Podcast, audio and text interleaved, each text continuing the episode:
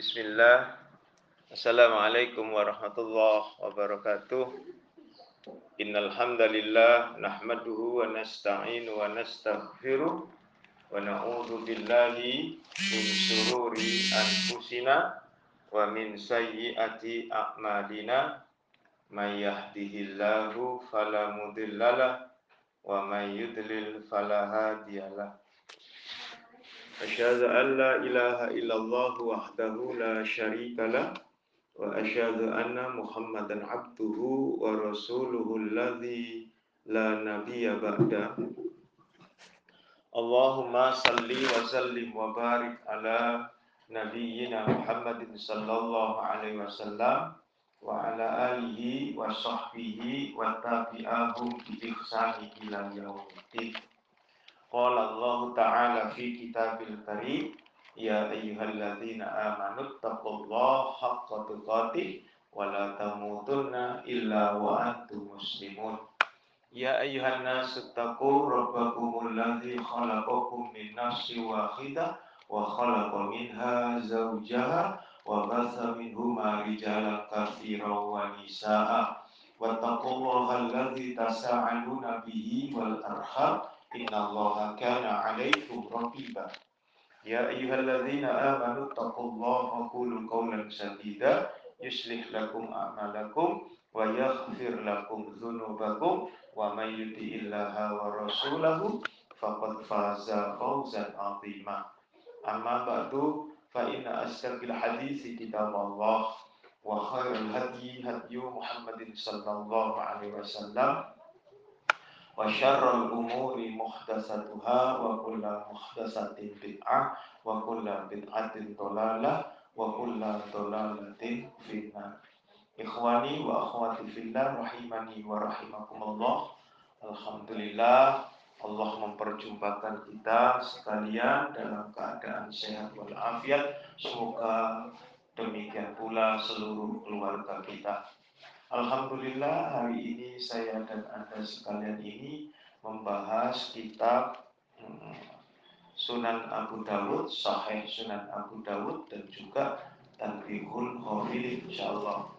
Tetapi sebelumnya setelah sebentar lagi menghadapi puasa ada kesalahan dari kawan-kawan kita gitu ya yang mengajak orang untuk oh, mengumpulkan berbuka puasa gitu ya.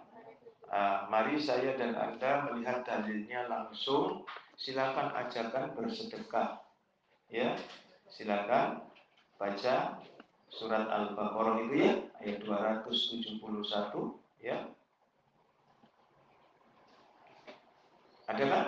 Fotokopiannya nah, karena kesalahan banyak kesalahan dari orang kawan-kawan kita yang melakukannya ya.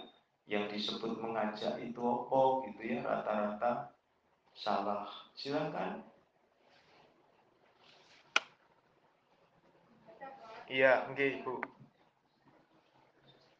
Adakan bersedekah surat kedua Al-Baqarah ayat 271 jika kalian menampakkan sedekah kalian maka itu adalah baik sekali. Dan jika kalian menyembunyikannya dan kalian berikan, menampakkan sedekah dengan tujuan enggak pakai bawahnya lagi bu.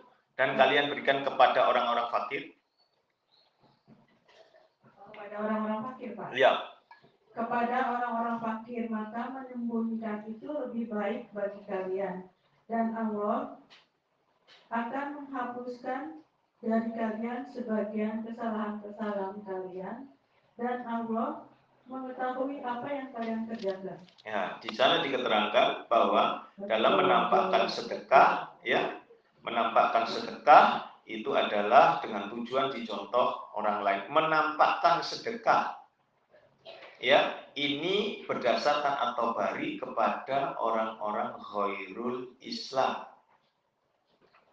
Ya, tetapi kalau untuk orang-orang sesama muslim hendaknya menyembunyikan ya sedekahnya itu supaya tidak terlampau terekspos besar. Itu ya. Karena ini akan dapat menyakiti hati orang yang diberi. Ya. Lalu kemudian silahkan diterangkan di dalam Sahih Muslim kita zakah. Silakan. Iya. Bawahnya itu ya, ada kan? Anjuran sedekah. Anjuran sedekah walaupun dengan separuh buah kurma atau perkataan yang baik dan bahwasanya itu merupakan penghalang dari api neraka. Dari Al-Mundir bin Jabir dari ayatnya radhiyallahu anhu dia berkata, kami para sahabat radhiyallahu anhu berada di sisi Terus tidak apa-apa. iya. Iya. Rasulullah Rasulullah Shallallahu Alaihi Wasallam pada awal siang dia jadi radhiyallahu anha berkata kemudian mendatanginya Rasulullah Shallallahu Alaihi Wasallam suatu kaum yang bertelanjang kaki dan bertelanjang dada memakai kain dari bulu atau mantel yang terbuka bagian depannya dengan menyandang pedang. Kebanyakan mereka dari kabilah Mudlor atau kafir, bahkan secara keseluruhan mereka dari kabilah Mudlor. Maka berubahlah roman wajah Rasulullah SAW lantaran melihat kemiskinan yang menimpa, menimpa mereka. Kemudian beliau Rasulullah SAW masuk rumah kemudian keluar lagi, kemudian memerintahkan Bilal radhiyallahu anhu untuk ajan. Maka dia Bilal pun ajan dan ikomah. Kemudian beliau Rasulullah SAW kemudian menyampaikan khutbah seraya membaca. Surat An-Nisa itu. Surat keempat An-Nisa ayat 1. Hai sekalian manusia, Bertakwalah kepada Rob kalian yang telah menciptakan kalian.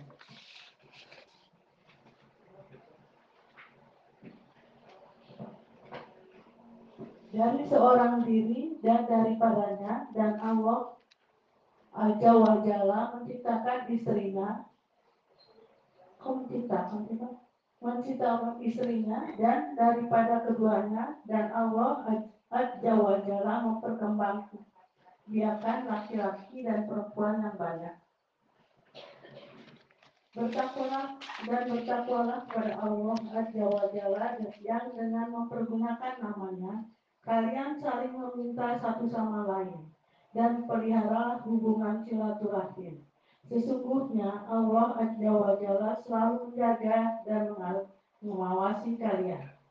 Dan ayat dalam surat ke-59 Al-Hasr ayat 18 Hai orang-orang yang beriman, bertakwalah kepada Allah Azza wa Jalla dan dalam setiap diri kalian diri memperhatikan apa yang telah diperbuatnya untuk hari esok atau akhirat dan bertakwalah kepada Allah Azza wa. Sesungguhnya Allah Azza wa Maha mengetahui apa yang kalian kerjakan. Ada seseorang yang bersedekah dengan sebagian dari dinarnya dengan sebagian dari dirhamnya, dengan sebagian dari pakaiannya, dengan satu sok sebagian dari gandumnya, dengan satu sok sebagian dari kurmanya. Sampai beliau Rasulullah SAW bersabda, meskipun dengan separuh kurma, dia Jarir radhiyallahu anha berkata, maka datanglah seorang lelaki dari Ansar dengan membawa sebuah kantung yang telak yang telapak tangannya hampir tidak mampu menampungnya, bahkan sudah tidak mampu. Dia Jarir radhiyallahu anhu UANH berkata, kemudian perbuatannya itu diikuti manusia kebanyakan orang-orang sampai aku melihat dua tumpukan besar sebagian dari makanan dan pakaian hingga aku melihat wajahnya Rasulullah SAW berbinar bagaikan tersepuh emas. Maka Rasulullah SAW bersabda, sesiapa saja memprakarsai atau mempelopori atau memulai di dalam Islam kebiasaan yang baik sesuai syariat, maka dia mendapatkan pahala perbuatan itu. Dan ditambah dengan pahala sesiapa saja yang mengerjakan perbuatan baik yang sesuai syariat itu sesudahnya tanpa mengurangi pahala pahala mereka yang mengerjakan perbuatan baik yang sesuai syariat sedikit pun. Dan sesiapa saja memprakarsai atau mempelopori atau memulai di dalam Islam kebiasaan yang buruk tidak sesuai dengan syariat, maka dia mendapatkan dosa perbuatan itu dan ditambah dengan dosa-dosa siapa sesiapa saja yang mengerjakan perbuatan buruk yang tidak sesuai dengan syariat itu sesudahnya. Tanpa mengurangi dosa-dosa mereka yang mengerjakan perbuatan buruk yang tidak sesuai syariat sedikit pun. Tahrij. Tahrij Muslim nomor 1017 dalam kurung 15 Ibnu Majah nomor 203, An-Nasai dalam dalam As-Sunnah nomor 2553, dalam Sunan Al-Qudro Tuhfah Al-Asfar nomor 3232, 3220, Al-Minsat Sar Sahru Sarhu Sofi Muslim nomor 2348, 6741, 6744. Iya. Iya. Bagus. Perhatikan betul-betul bahwa Rasulullah melihat orang yang dari kabilah Mudor, orang kafir yang sangat miskin, ya, yang sangat miskin.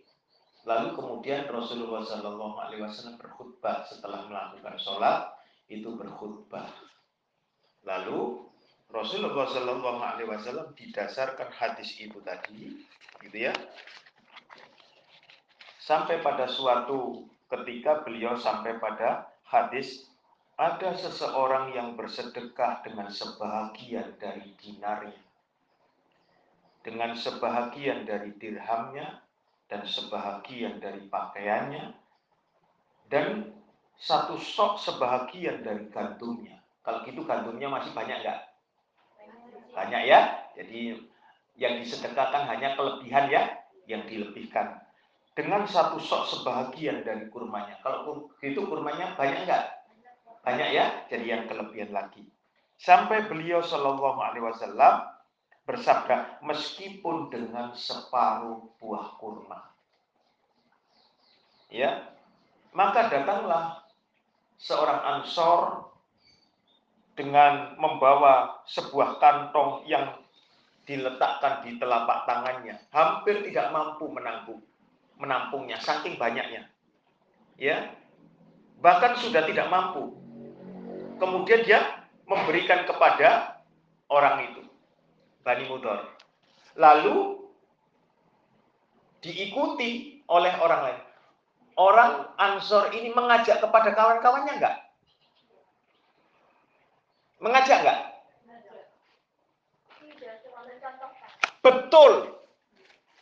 Ya, tidak mengajak dan hanya memberi contoh. Rasulullah berkhutbah tanpa memberi ayo tanpa begitu. Betul tidak? Ya. Tanpa pakai ayo kita bantu. Tidak.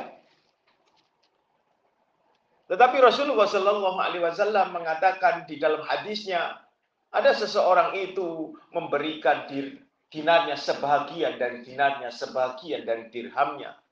Kenapa?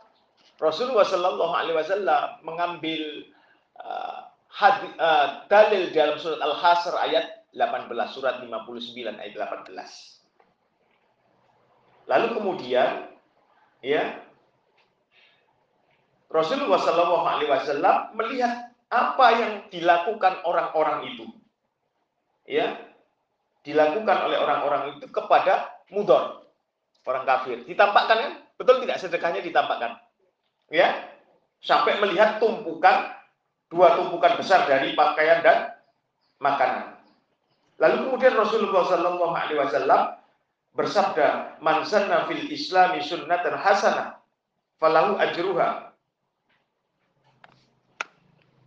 Sesiapa saja yang memprakarsai, yang mempelopori, yang memulai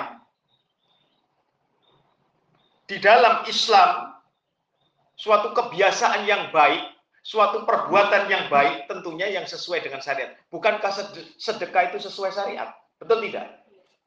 Dari memberikan contoh tidak mengajak.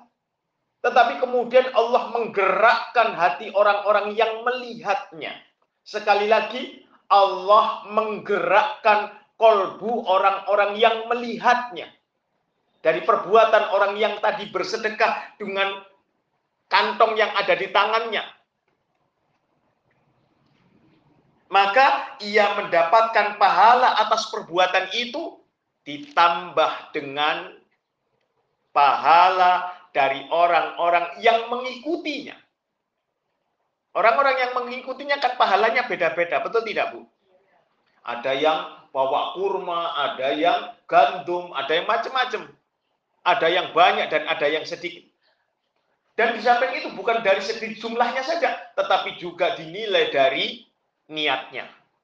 Jadi pahala yang masing-masing itu ditambahkan kepada orang yang tadi memulai memprakarsai, padahal dia tidak ada tujuan. Pokoknya saya membantu. Begitu Rasul mengatakan demikian, maka dia membantu. Selesai. Tidak, weh, ayo kita bantu Bani Kabilah Mudor. Tidak ada yang demikian. Betul tidak? Ada enggak? Mari kita bantu Bani Mud, Kabilah Mudor. Ada enggak? Enggak ada ya? Hanya memberi contoh. Ya. Akan tetapi, mohon maaf, Rasulullah kemudian mengatakan ditambah dengan pahala sesiapa saja yang mengerjakan perbuatan yang baik yang sesuai syariat itu sesudahnya tanpa mengurangi pahala-pahala mereka yang mengerjakan perbuatan baik itu. Ya, tidak ada dikurangi sedikit pun. Lalu kemudian yang berat adalah sesiapa saja yang memulai mempelopori, memprakarsai di dalam Islam kebiasaan yang buruk yang tidak sesuai dengan syariat, katakanlah orang-orang yang pernah dahulu mengadakan pengajian untuk menyambut kelahiran Rasul dan yang lainnya, dia akan terus bersambung bersambung sampai dia wafat sekalipun dosanya tetap mengalir. Gitu ya. Di mana dia mendapatkan dosa perbuatan itu ditambah dengan dosa sesiapa saja yang mengerjakan perbuatan itu yang tidak sesuai syariat itu sesudahnya. Tanpa mengurangi dosa-dosa mereka yang mengerjakan perbuatan itu sedikit pun. Mari saya dan Anda ya. Jadi selama ini mohon maaf sebentar lagi Ramadan jangan sampai saya dan Anda mari ibu-ibu kita kumpulkan dana, kita kumpulkan makanan untuk bagi mereka yang berbuka.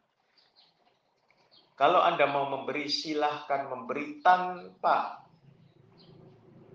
mengajak ayo ayo ayo ayo tidak ada. Ya, karena apa? Boleh jadi orang yang Anda ajak itu tadi enggan.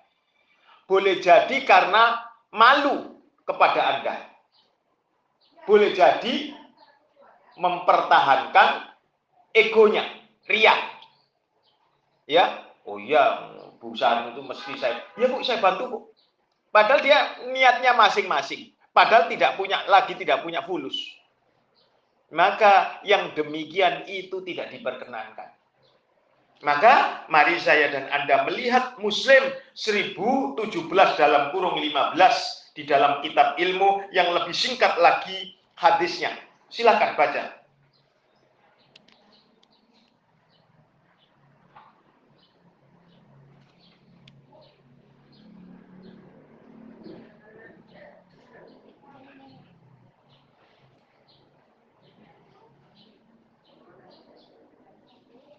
Halaman 5. Ketemu?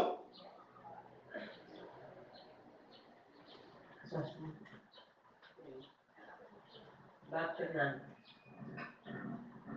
Orang yang memberi contoh kebaikan atau keburukan dan orang yang menyuruh kepada kebaikan dan keburukan. Dari Jarir bin Abdullah radhiyallahu anhu, dia berkata, telah mendatangi sebagian dari orang-orang Arab Baduy musyrik kepada Rasulullah Shallallahu Alaihi Wasallam. Mereka memakai kain wal. Beliau beliau Rasulullah Shallallahu Alaihi Wasallam melihat bahwa keadaan mereka tidak beruntung karena kebutuhan yang tidak terpenuhi. Maka beliau Rasulullah Shallallahu Alaihi Wasallam menghimbau manusia kaum muslimin untuk bersedekah kepada mereka, sebagian dari orang-orang Arab Badui atau musyrik. Tetapi orang-orang kaum muslimin kurang begitu menghiraukan himbauan beliau Maaf, sampai di situ dulu. Himbauan beliau ini menyuruh atau beliau lewat khutbah?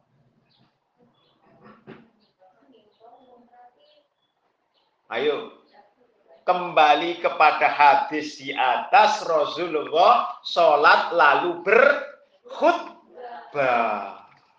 Ini namanya muhtarul jami dengan cara mengumpulkan.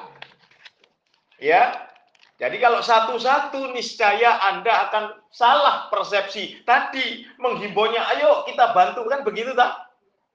Tetapi Rasulullah Shallallahu Alaihi Wasallam menyinggung itu dengan khutbahnya tanpa menunjuk, mari kita bantu Bani Mudar. Tidak. Atau Arab Badui. Tidak. Gitu ya, tidak menunjukkan secara langsung. Makanya kemudian orang-orang muslim belum ngoh. Belum paham apa. Sehingga apa? Beliau. Silakan. Tetapi orang-orang kaum muslimin. Teruskan.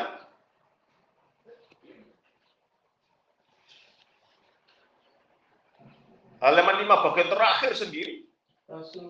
Tetapi ke orang-orang muslimin tapi orang-orang kaum muslimin kurang begitu menghiraukan himbauan beliau. Terus. Rasulullah Shallallahu Alaihi Wasallam sehingga berkesedihan rasa prihatin tampak pada raut wajah beliau Rasulullah Shallallahu Alaihi Wasallam.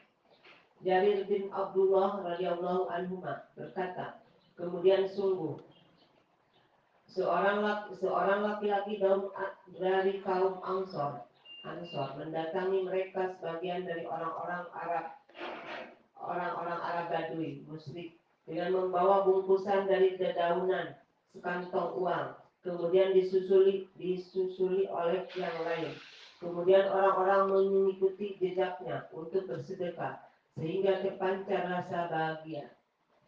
Di wajah beliau Rasulullah Sallallahu Alaihi Wasallam, maka Rasulullah Sallallahu Alaihi Wasallam bersabda, sesiapa saja memperkas, memperkaras per, memprakasai, mempelopori atau memulai di dalam Islam kebiasaan yang baik sesuai syariat. Kemudian disusuli oleh orang kemudian disusuli orang lain setelah melakukan hal yang demikian itu atau bersedekah. Maka ditulis baginya seperti orang yang melakukan setelahnya tanpa mengurangi balasan pahala-pahala mereka yang bersedekah sedikit pun dan dan sesiapa saja memprakasa memprakasai atau mempelopori mulai atau memulai di dalam Islam kebiasaan yang buruk tidak sesuai syariat. Kemudian disusuli orang lain setelah melakukan hal yang demikian itu kebiasaan yang buruk yang tidak sesuai syariat. Maka ditulis baginya dosa seperti orang yang melakukan setelahnya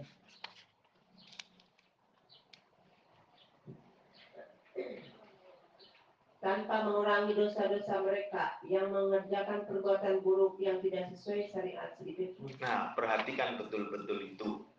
Ya. Lalu Ansor sama kan dengan yang di atasnya sebelumnya ya.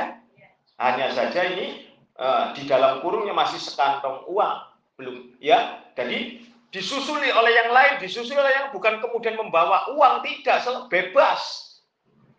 Ya, Sesuai tadi ada yang Rasulullah mengatakan walaupun dengan separuh buah kurma. Tetap itu akan sampai. Jadi saya dan Anda tidak boleh memicingkan mata atas orang yang bersedekah dengan sedikit. Ya, maka dua hadis ini, mohon maaf sekali, dua hadis ini sama dengan surat 16 ayat 25. Silahkan buka.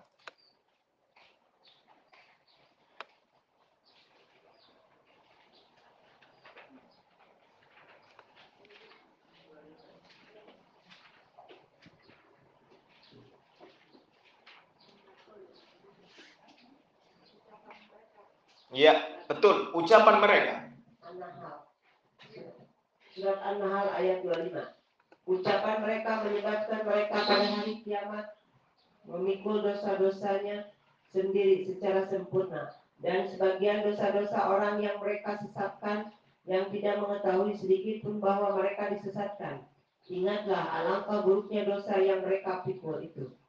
Sama enggak dengan bagian yang terakhir? Dan sesiapa saja yang memprakarsai, mempelopori atau memulai di dalam Islam kebiasaan yang buruk, tidak sesuai dengan syariat, kemudian disusuli oleh orang lain setelah melakukan hal yang demikian itu, ya, maka ditulis baginya dosa seperti orang yang melakukan setelahnya itu.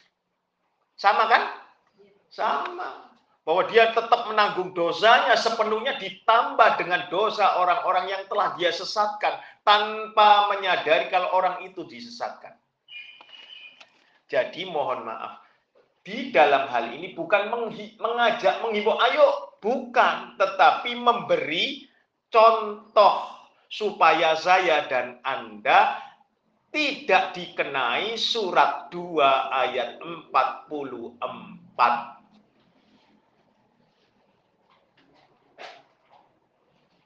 ketemu? Surat 2 ayat 44. Mengapa kamu menyuruh Mengapa kamu menyuruh orang lain mengerjakan kebajikan, sedangkan kamu melupakan dirimu sendiri, padahal kamu membaca kitab Taurat, tidakkah kamu mengerti? Taurat bisa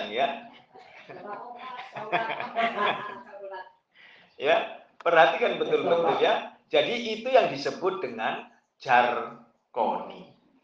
Surat surat asof, Surat keberapa asof? 60 satu ayatnya tiga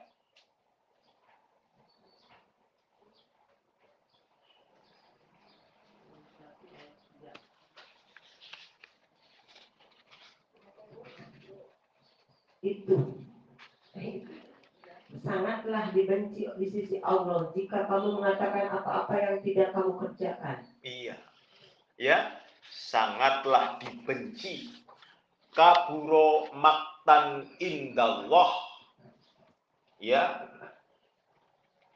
Sangatlah besar kemurkaan Allah di sisi Allah atas orang-orang yang mengatakan tetapi tidak berbuat. Jadi bukan yang disebut di sini menghimbau itu dengan memberi contoh bukan mengajak. Ayo, bukan. Jadi perhatikan betul karena sebentar lagi Ramadan. Jangan sampai Anda dan saya menyalahi aturan ini. Kalau tidak, maka saya dan Anda dosanya bisa terus menerus mengalir sampai kita mati sekalipun. Naudzubillah tsumma naudzubillah min dzalik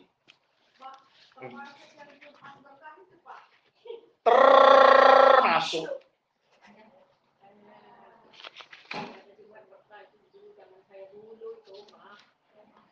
ya mari kita lihat halaman 7 Oke. Halaman 7. Sahih Muslim, Kitabul Ilmi, ya kan? Kitab yang ke-47 silakan, bab yang ke-6 juga sama. Nomor hadisnya 2674 dalam kurung 16 dari Abu Hurairah. Silakan. Sahih Muslim, kitab ke-47 ilmu.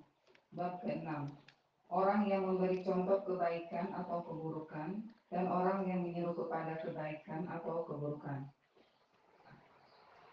eh, bab ke Nomor 2000. nomor 2674 atau 16 dari Abu Hurairah radhiyallahu anhu bahwasanya Rasulullah Shallallahu alaihi wasallam bersabda Sesiapa saja yang menyeru atau mengajak kepada petunjuk atau kepada kebaikan, maka baginya pahala seperti pahala orang-orang yang mengikutinya, tanpa mengurangi pahala mereka sedikit pun.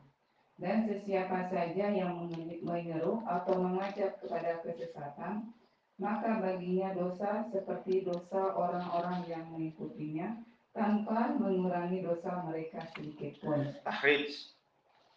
Dari Abu Dawud nomor 4609, At-Tirmizi nomor At-Tirmizi nomor 2674, An-Nasai dalam Sunan Al-Kubro atau Tuhfah Al-Syaraf nomor 13976, Al-Minhaj Syahu Sahih Muslim nomor 6745. Iya, saya dapat wakaf kitab Al-Minhaj Sarhu Sahih Muslim dari kawan kita.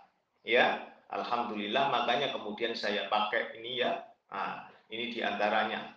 Termasuk saya juga dapat uh, wakaf berupa uh, Bukhari, Sahih Al-Bukhari, tetapi bukan uh, sarohnya, yaitu Fathul Bari. Perlu diketahui bahwa berdasarkan hadis ini yang disebut kesesatan ngumpul dengan yang tadi, yaitu yang tidak sesuai dengan syariat. Tidak sesuai sudah dengan syariat. Tetapi orang yang merasa berbuat sesat ini sadar tidak? Tidak.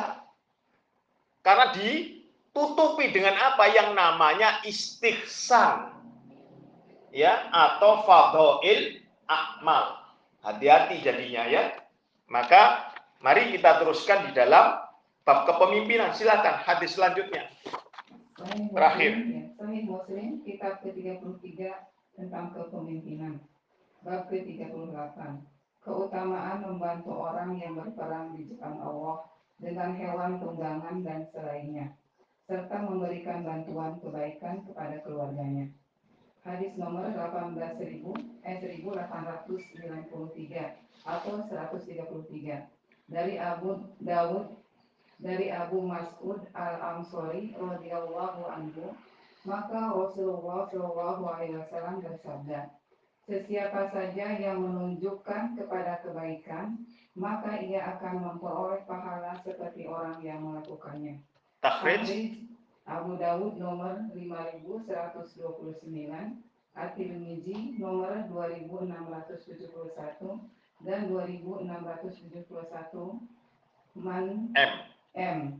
An-Nasai dalam Sunan Al-Kubro atau Tuhfah Al-Ashraf nomor 9986 Al-Minhaj Syarhu Sahih Muslim nomor 4876 dan sampai 4877. Nah ini, jadi perlu diketahui, mari saya dan Anda hati-hati di dalam untuk mengajak dan yang lainnya.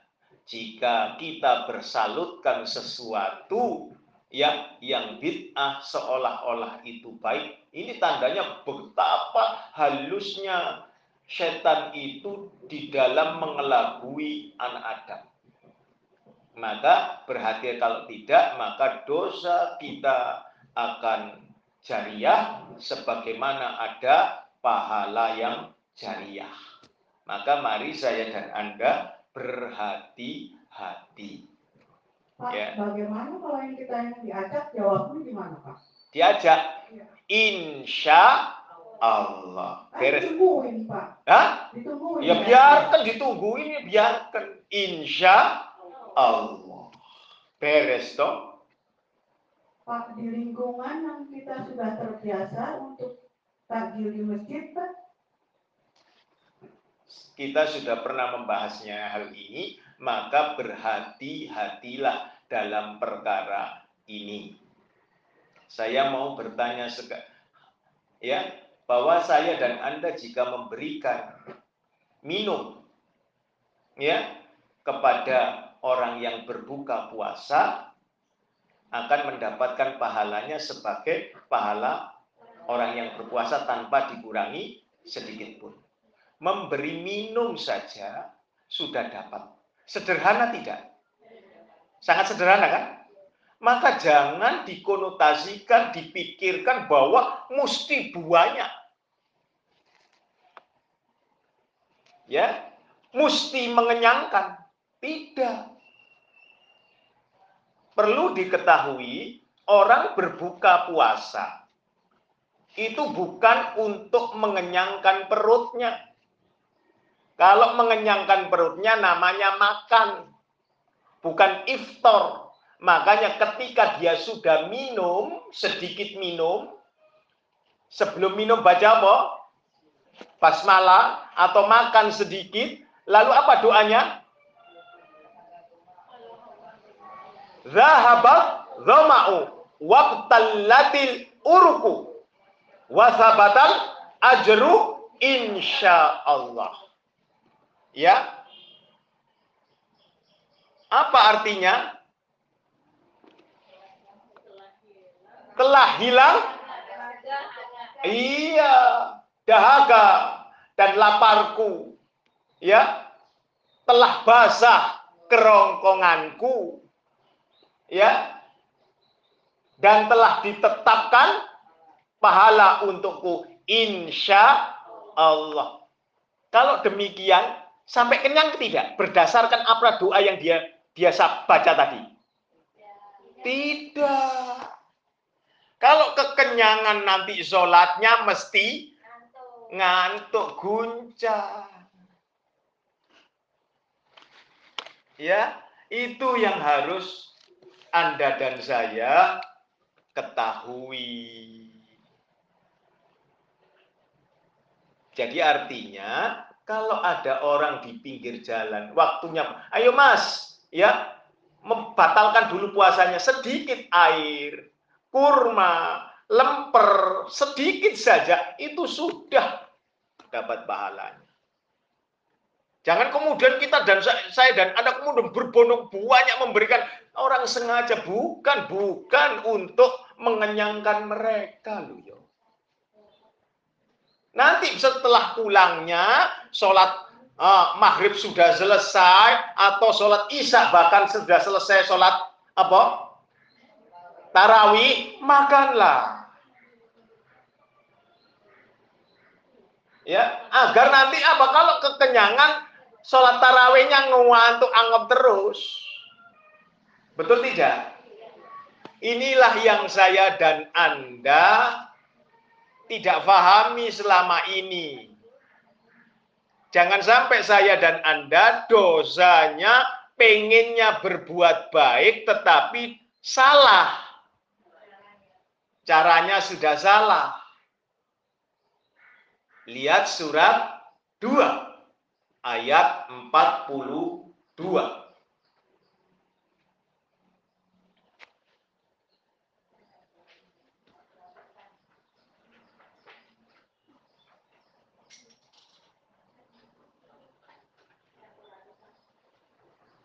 Ketemu ya? Apa? Wala talbisul haqqo bil batil.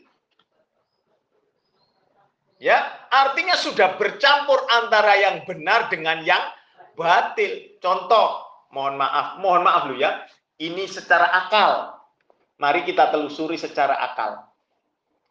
Bercampur, itu tadi ya janganlah kalian mencampur antara yang hak dengan yang batil. Mencampur ya. Mari saya dan Anda, ada nasi bagus dengan nasi basi. Kalau Anda meletakkan berjejeran, ya, maka orang akan memilih yang bagus atau yang basi. Yang bagus. Tapi kalau sudah dicampur, Anda doyan tidak?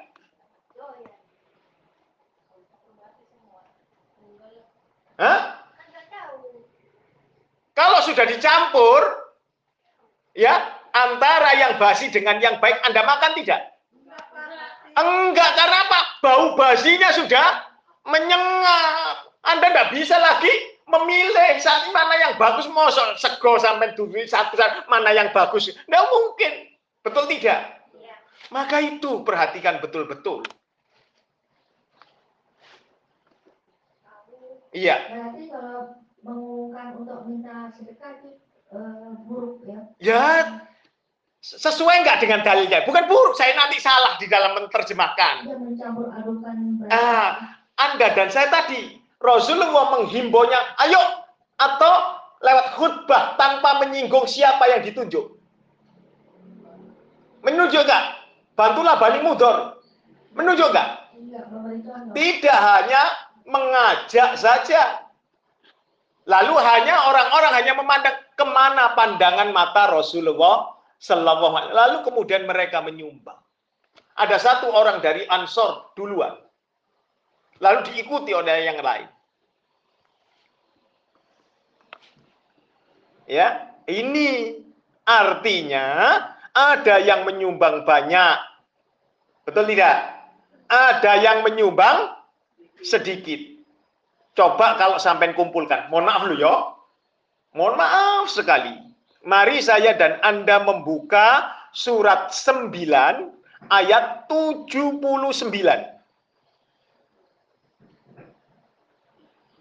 Ketemu? Jangan dibaca dulu. Ya, jangan dibaca dulu. Jika Anda dan saya menyumbangkan karena ini ajakan, kalau menyumbangnya itu ada orang yang menyumbangnya banyak, bersyukur tidak? Bersyukur. Kemudian kalau ada orang yang menyumbangnya sangat-sangat sedikit, mencibir bibir enggak? Alhamdulillah aja Pak. Apa? Alhamdulillah. Maaf, Kemungkinan sih mencibir. mencibir. Kenapa? Biasa ada orang yang nyumbang 10 risoles.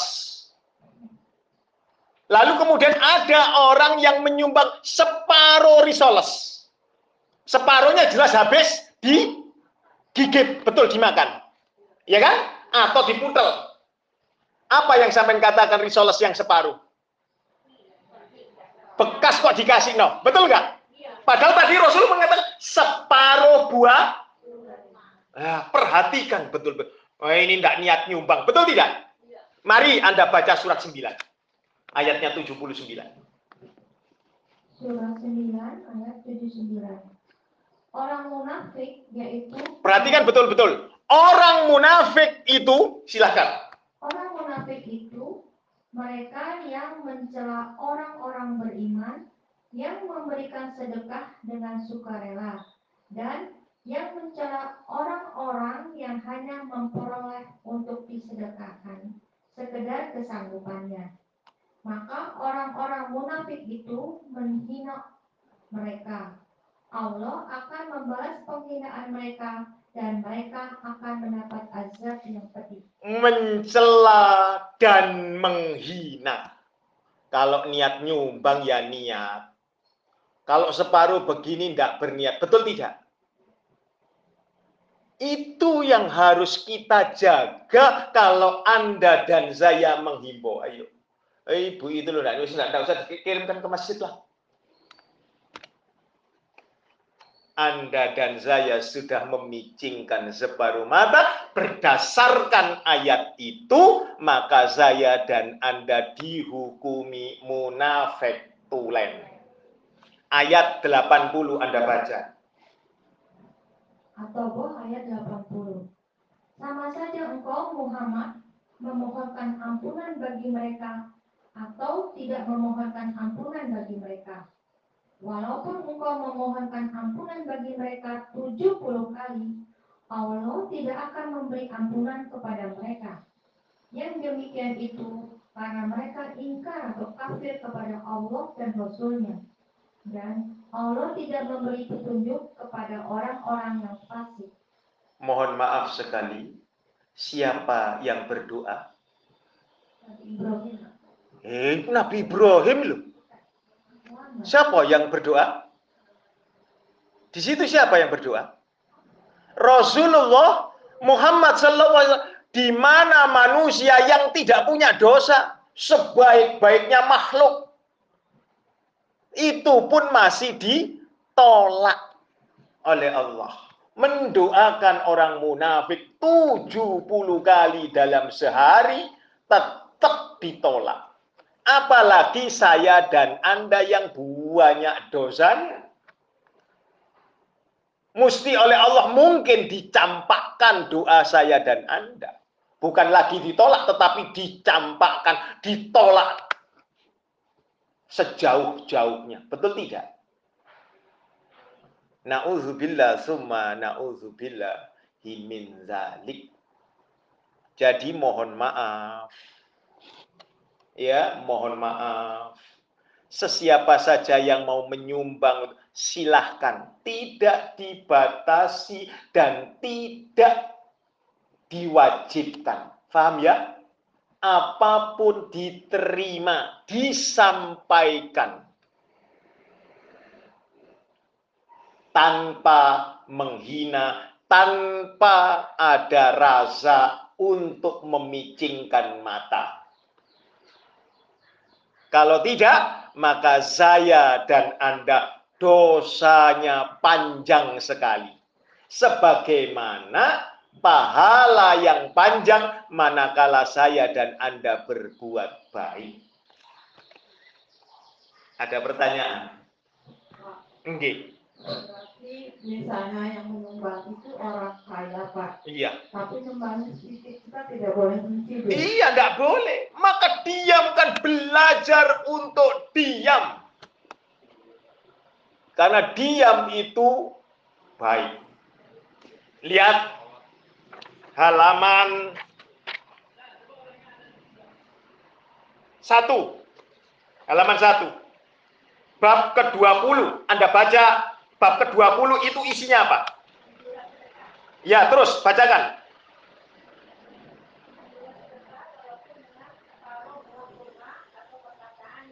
Atau perkataan yang baik itu termasuk. Dan itu merupakan penghalang dari siksa api neraka. Lah nek sampean komen Nah, wis itu. Padahal perkataan yang baik tidak menyumbang ya. Ya padahal tidak menyumbang. Perkataannya baik kan nggak nyumbang, betul tidak? Mohon maaf, saya tidak ikut-ikut ya. Itu saja diterima. Alah kaya kok pelit sekali. Betul tidak? Jadi mohon maaf, sebagaimana tahun lalu karena terjadi ini, ya ada yang menanyakan kepada kami, Pak saya mau pingin turut apa itu uh, untuk berbuka berpuasa puasa yang disebarkan, ya sengaja kita mencari bukan berada di masjid tapi sengaja kita mencari, ya per ininya berapa? Katakanlah 20 ribu. Kalau gitu saya boleh nggak? 5 ribu boleh. Kita terima. Tanpa. 5 ribu tadi batasnya. Enggak nanti kita kumpulkan. Kalau kurang kita tambahi. Ngapain susah-susah ya tidak belajar untuk tidak memicingkan menganggap remeh sedekah orang walau sesuai dengan kemampuannya. Kaya tetapi mampunya pada saat itu dia nyumbang sedikit ya biarkan. Tanpa saya dan Anda bergumam atau komen kepada dia yang menyumbang.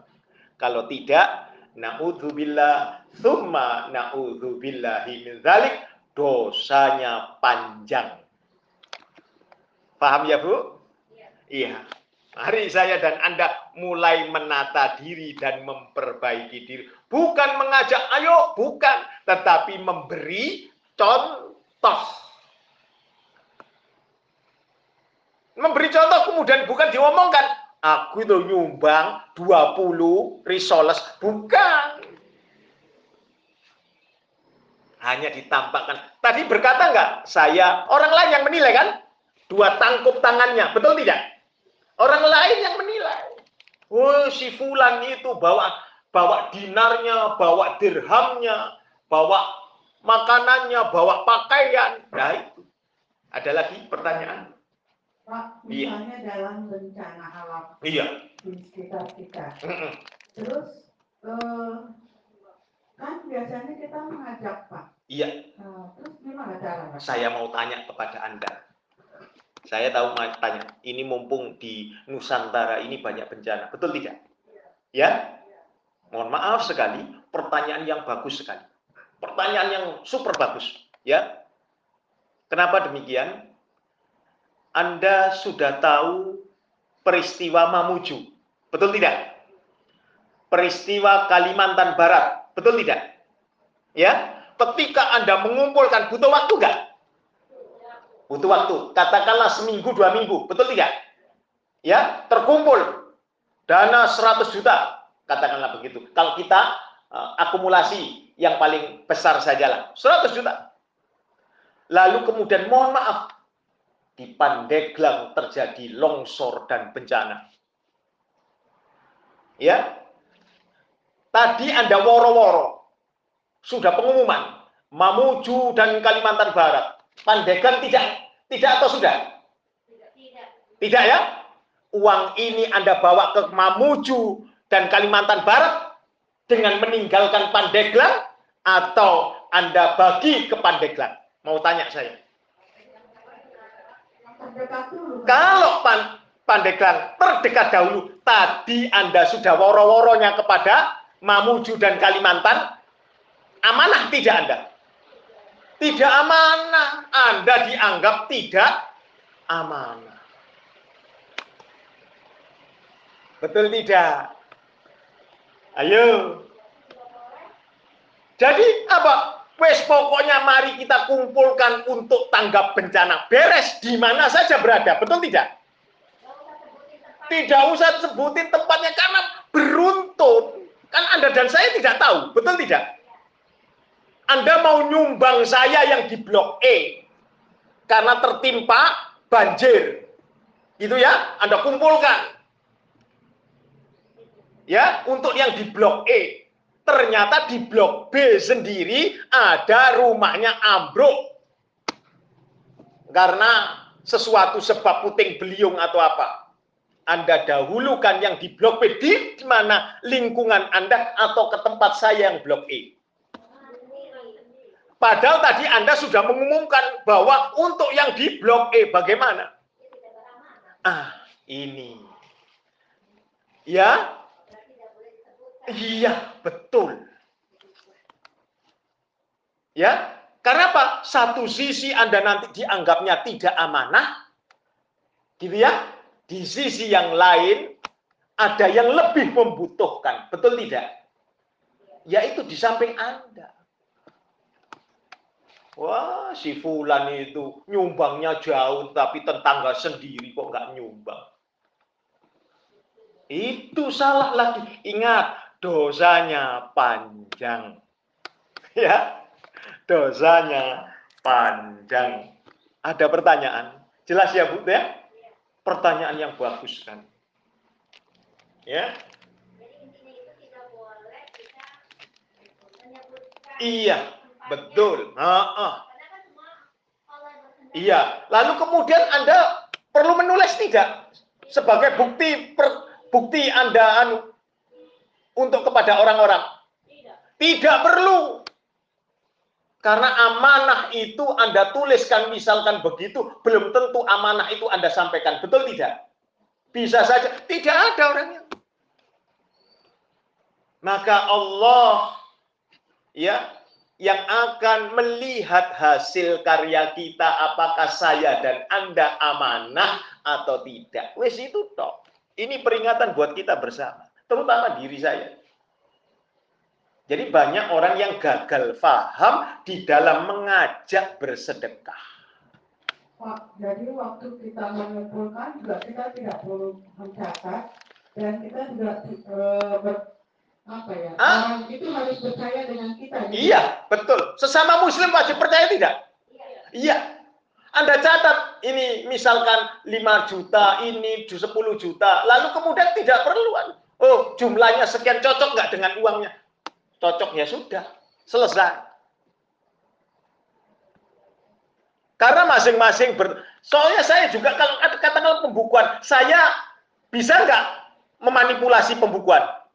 Bisa. Dah jadi, mohon maaf, apa gunanya langsung? Ya kan? Maka kita dinilai keikhlasan kita masing-masing. Lihat surat 22 ayat 37 daging dan darah kurban itu tidak sampai kepada Allah yang sampai adalah ketakwaan. Zawadanallahu taqwa. Semoga Allah membekali kita dengan ketakwaan. Paham ya Bu? Ya pinter sudah. Saya hanya hanya mengingatkan saja karena sebentar lagi Ramadan jangan sampai nawa itu saya dan Anda tercemari dengan dosa-dosa yang ternyata berlanjut sampai kepada anak cucu kita walaupun saya dan Anda sudah wafat. Walaupun misalnya orang yang menyumbang itu meminta laporan, laporannya Pak. Oh iya boleh. Laporan silakan tanda dia roun tidak eh las beres. Tetapi jangan ngomong sampean roum yo, bukan, wis diam kok. Ternyata ya itu tadi makanya kemarin bab ikhlas saja belum selesai ya Bu ya. Berapa kali pertemuan itu ya? Tidak tidak selesai karena saking banyaknya. Nah, bilang ikhlas ini sampai lupa saya bawa kitabnya yang di, mau diambil sama Uhtuneni ya. Insya Allah besok saya bawakan ya. Iya. Jika ada yang tidak ikhlas tadi ya Bu ya.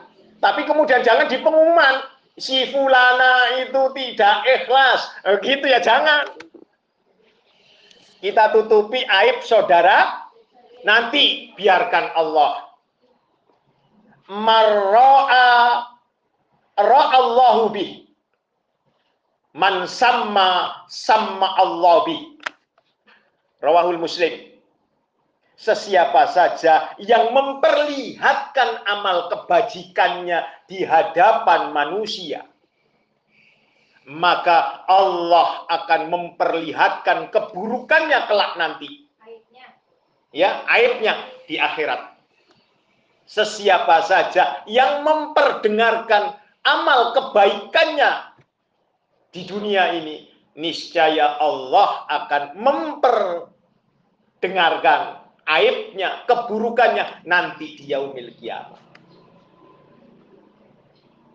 Jadi Anda dan saya memegang amanah dan kita belajar untuk diam, no comment. Paham ya? Berat. Aku Iya. tadi kan Rasulullah tuh mengimbau tuh untuk sedekah. Mm-mm. Jadi yang sedekah terlihat, Apa? kelihatan. Kelihat ke- karena untuk orang ghairul Islam. Bagi orang muslim sembunyi mana dalilnya? Surat 2 ayat 273. Silakan buka. yang tadi ansor tuh dari musyrik itu. Loh, bukan musyrik. Oh, ansor kok musyrik. Yang di Yang bersedekah siapa? Orang ansor. Yang disedekahi siapa? Mudor. Ah, ya. Ah, sampai baca lagi nanti kalau anu. Satu lagi aku Iya. karena waktu di ram- eh, taklim dulu dulu tuh Rasulullah waktu di khotbah eh Ya, kepada lubang ke itu wanita. Iya. itu ya, mengatakan, ya, sungguh aku melihat kalian para wanita kebanyakan di antara kalian adalah para penghuni neraka. Tersebab apa? Kalian mengingkari kebaikan suami-suami kalian.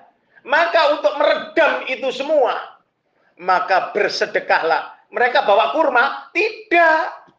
Yang ada pada dirinya apa? perhiasan maka diberikan dilemparkan ditulis Aisyah sekian ada nggak nggak ada spontan. siapa yang memulai disebutkan tidak paham ya Ah. betul-betul anda pinter karena sudah menghubungkan antara dua hadis. Ya, nah itu. Ada lagi pertanyaan? Sampai di sini dulu untuk hadis ini. Abu Dawudnya carry ya Bu ya? Nah itu sudah ada fotokopiannya, nanti kita akan lanjutkan Abu Dawud ya. Hmm, sekarang Tanbihul Ghafili.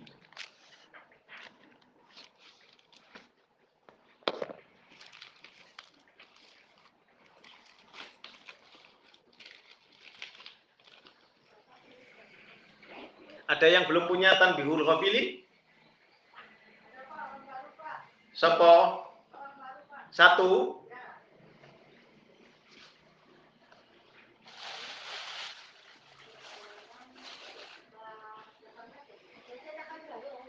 Iya, adanya ini.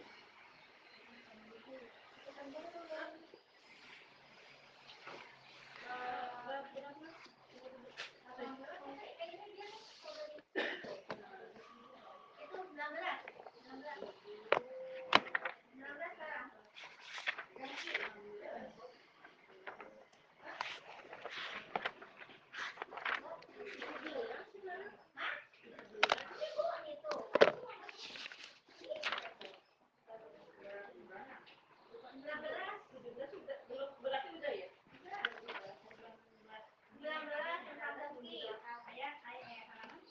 Halaman 305. Ya betul. Dengki ya? Waduh, ini berat ya dengki ini. Iya, dengki serai ini ya. Ini boleh jadi mengenai diri kita ini ya.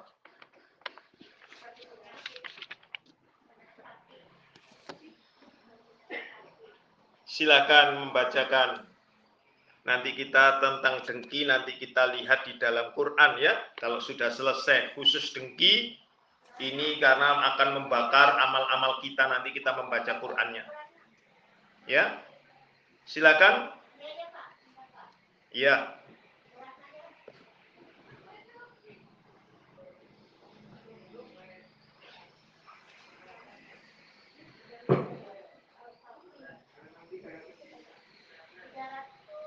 Al-Fakih menuturkan dari Muhammad bin Al-Fat, dari Muhammad bin Ja'far, dari Ibrahim bin Yusuf, dari Abu Muawiyah, dari Al Al-Amashi dan Yazid Al- Al-Rokoshi, dari Al-Hasan, dari Nabi Shallallahu Alaihi Wasallam, beliau bersabda, Sesungguhnya iri hati dan dengki itu memakan kebaikan sebagaimana api memakan kayu bakar.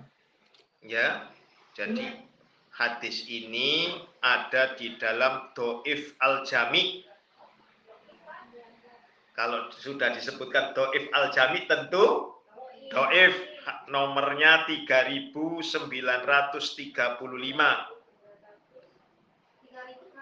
3600. 35 3935 silsilah al hadis ad doifa wal mauduat ya ad doifa itu sembil- 1901 sampai 1902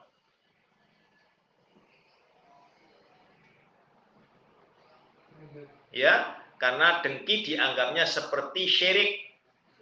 Ya enggak ya berbeda. Ya silakan hadis selanjutnya Dengan sanad seperti di atas, Ibrahim bin Aliyah meriwayatkan dari Ubud bin Ishaq dari Abu Rahman bin Muawiyah bahwa Nabi Shallallahu Alaihi Wasallam bersabda, ada tiga hal yang seseorang tidak akan selamat dari ketiganya, yaitu prasangka, dengki, dan takut sial karena sesuatu. Ditanyakan, wahai Rasulullah, apakah yang bisa menyelamatkan dari ketiga hal itu? Beliau bersabda, apabila kamu dengki, maka jangan kamu lanjutkan. Apabila kamu berprasangka, maka jangan kamu buktikan. Dan apabila kamu merasa takut sial karena sesuatu, maka jangan kamu hiraukan.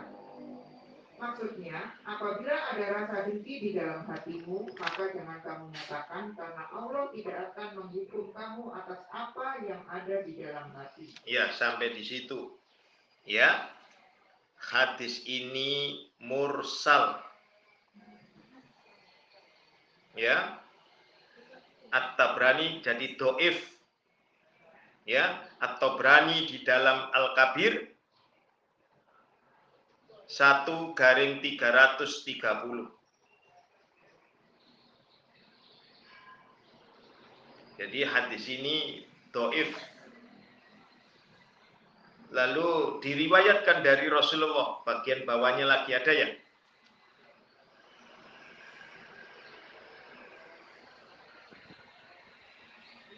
Ada? Ya. Mm-mm. Silahkan. Diriwayatkan bahwa Rasulullah Shallallahu Alaihi Wasallam menyukai ucapan yang baik dan memiliki perasaan akan mendapatkan nasib sial karena burung atau lainnya. Iya, sudah ada tanda-tandanya. Ya, ini Ibnu Majah, nomor hadisnya 3536. Ini dari Abu Hurairah. Ya. Ahmad 6 garing 130. Sahih Al-Jami 4985. Kalau demikian sahih. Jadi Allah menyukai berprasangka yang baik dan tidak menyukai yang zon yang berprasangka buruk. Ya, nah ini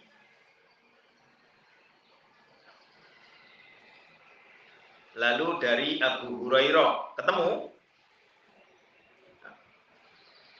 Al-Faqih Abu Lais As-Samarqandi.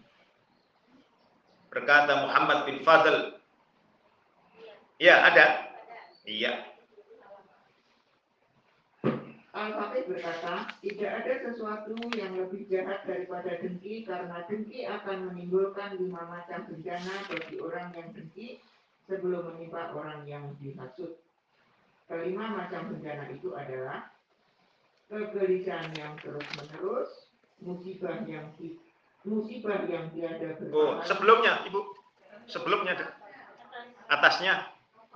Al-Fatih menuturkan dari Muhammad bin Al-Fat, dari Muhammad bin Ja'far, dari Ibrahim bin Yusuf, dari Ismail bin Ja'far, dari Muhammad bin Am bin Amr, dari Abu Hurairah radhiyallahu anha bahwa Nabi Shallallahu alaihi wasallam bersabda, jangan saling membenci, mendengki dan dan jangan menawar barang untuk menjerumuskan orang lain dan jadilah kamu hamba-hamba Allah yang bersaudara.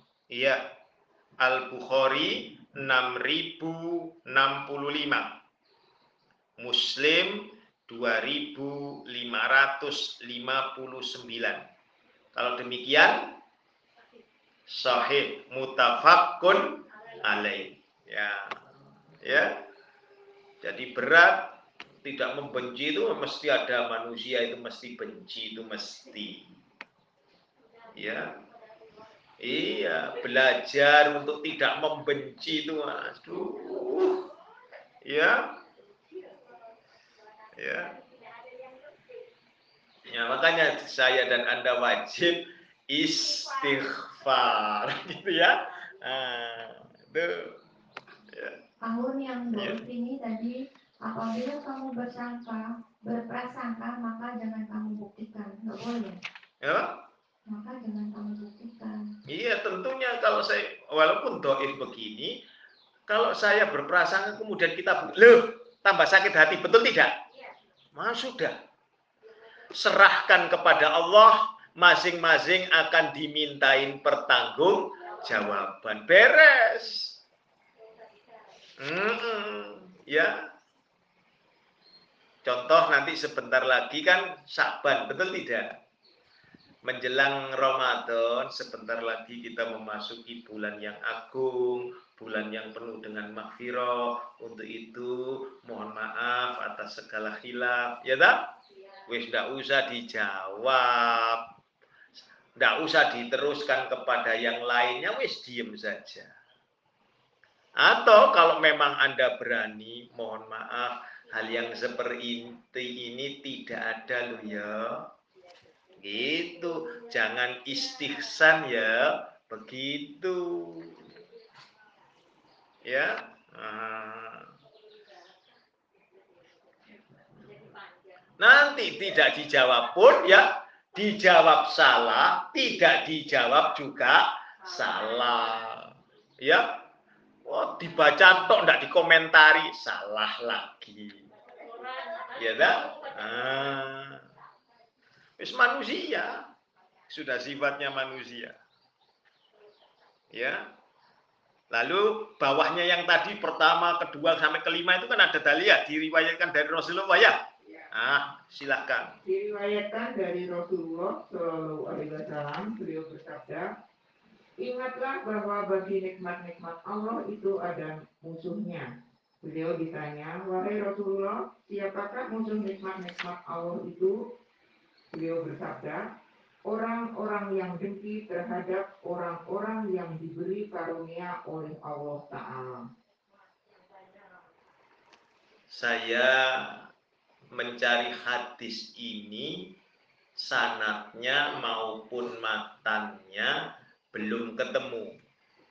Sampai sekarang ini jadi saya tidak berani mengatakan sahih atau tidaknya. Gitu ya tetapi mari saya dan Anda melihat surat 6 ayatnya 112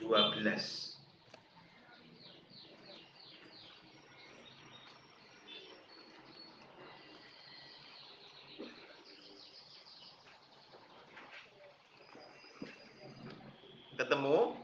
Silahkan baca. Surat 6 ayat 112. Dan demikianlah untuk setiap nabi kami menjadikan musuh yang terdiri dari setan-setan manusia dan jin. Sebagian mereka membisikkan kepada sebagian yang lain perkataan yang indah sebagai tipuan. Dan kalau Tuhan menghendaki niscaya mereka tidak akan melakukannya. Maka biarkanlah mereka bersama apa kebohongan yang mereka ada-adakan. Perhatikan betul-betul orang yang bersih kukuh di dalam kebenaran itu mesti mempunyai musuh-musuh dari bangsanya setan.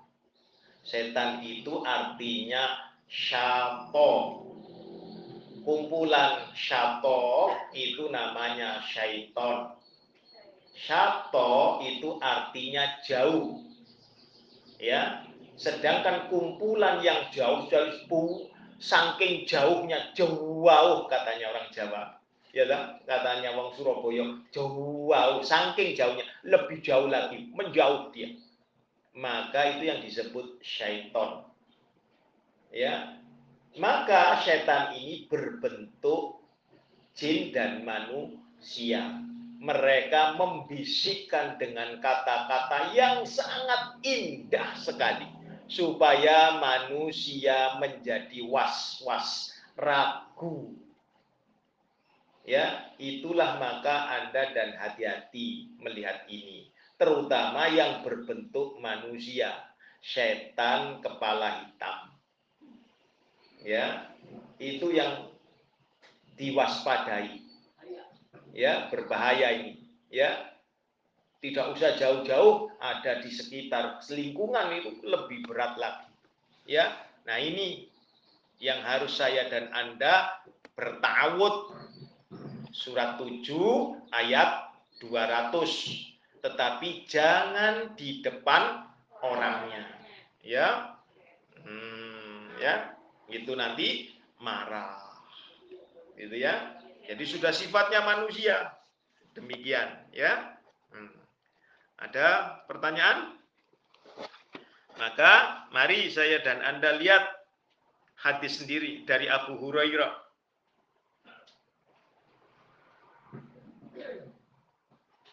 Dari Abu Hurairah radhiyallahu anhu meriwayatkan dari Rasulullah Shallallahu Alaihi Wasallam bahwa beliau bersabda, enam kelompok manusia nanti pada hari kiamat akan masuk neraka sebelum dihisap karena enam perbuatan.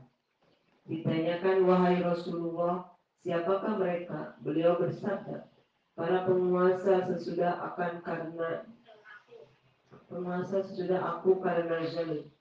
Bangsa Arab karena bangsa Arab karena fanatik golongan. Para desa karena sombong. Pedagang karena.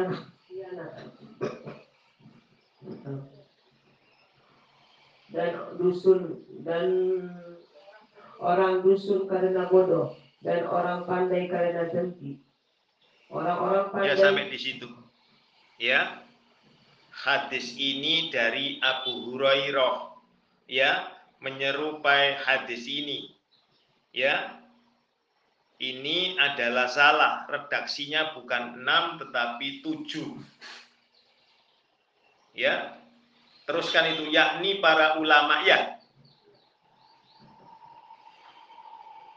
Teruskan itu tadi sedikit. orang, Ya. orang-orang pandai yang dengki adalah mereka yang mencari ilmu hanya karena dunia semata dan saling mendengki. Iya. Ya, ini di dalam Rawahul Ad-Dailami nomor hadisnya 3309. Tetapi ini bukan dari Abu Hurairah, tetapi dari Anas dengan redaksi 7. Ya, bukan 6. Ya. Mencari dunia untuk saling mendengki ini sudah ada dalam surat 3 ayat 19, surat 45 ayat 17. Ya, surat 3 ayat 19, surat 45 ayat 17. Ya. Dengki itu karena tersebab banyak karena karunia atau karena agama. Dibagi menjadi dua. Ada orang mendengki karena karunia yang telah Allah berikan baik itu berupa harta. Ya, terutama ketika orang itu diberi kefahaman agama, maka lebih banyak yang mendengki. Apalagi jika diberi dua-duanya. Tambah lagi, sudah kaya raya, pandai agama, tambah banyak yang mendengki. Ya, dalilnya nanti kita Quran kalau kita sudah nanti memasuki yang Quran kita selesaikan dulu yang hadis-hadis yang ada di dalam uh, Tanbihul ini. Ya. Ada pertanyaan? Lalu dari Ibnu Syihab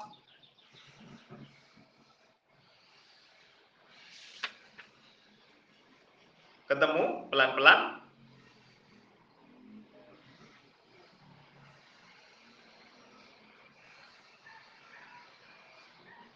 dari Ibnu Syihab dari Salim Nabi bersabda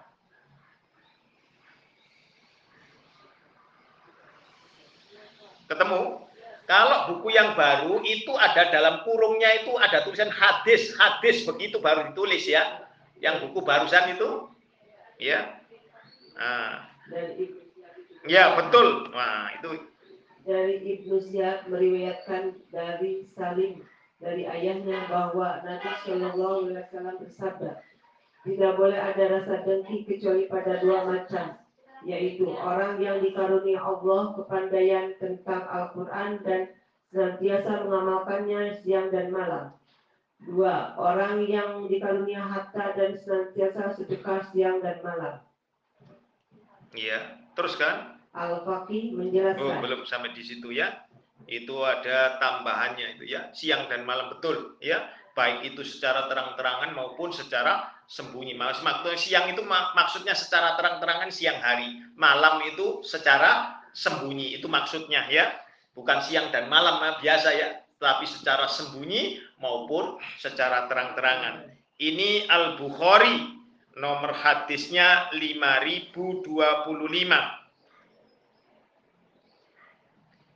7529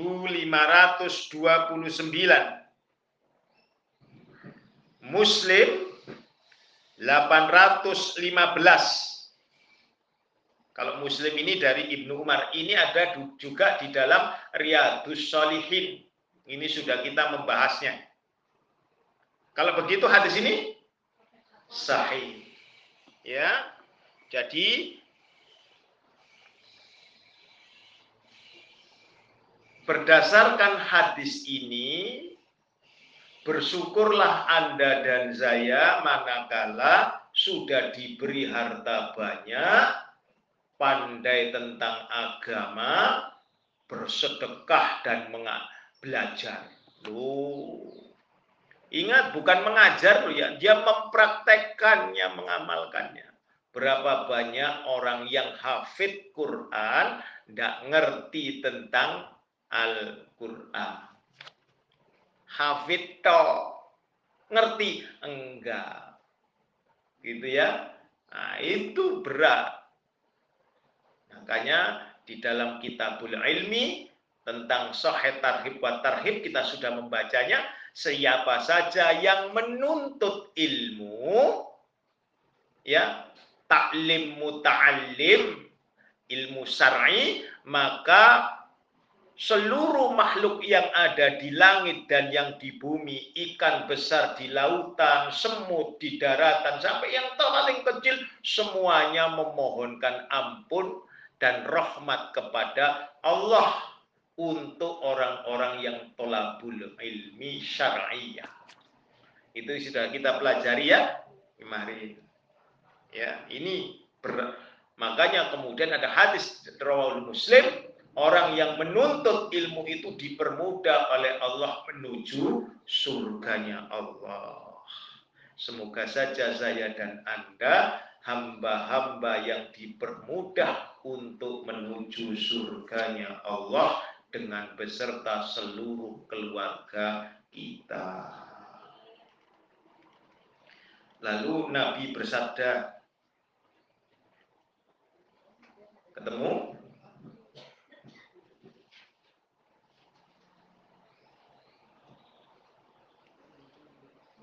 Nabi bersabda Halaman 312. Tengah.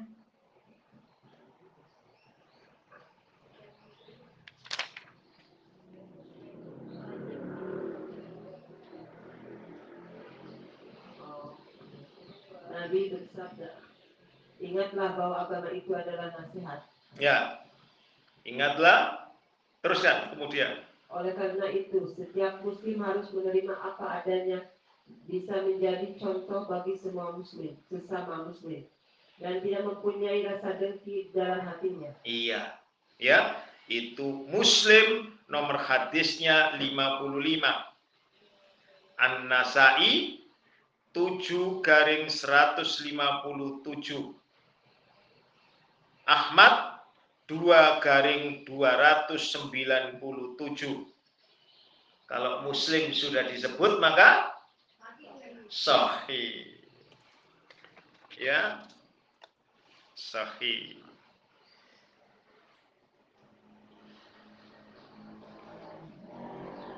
Lalu kemudian hadis selanjutnya. Hah? Oh, sudah jam 11 ya? Iya, sampai di sini dahulu kalau demikian ya. Kurang lebihnya mohon maaf. Subhanakallahumma wa bihamdik asyhadu an la ilaha illa anta astaghfiruka wa atubu ilaik. Assalamualaikum warahmatullahi wabarakatuh.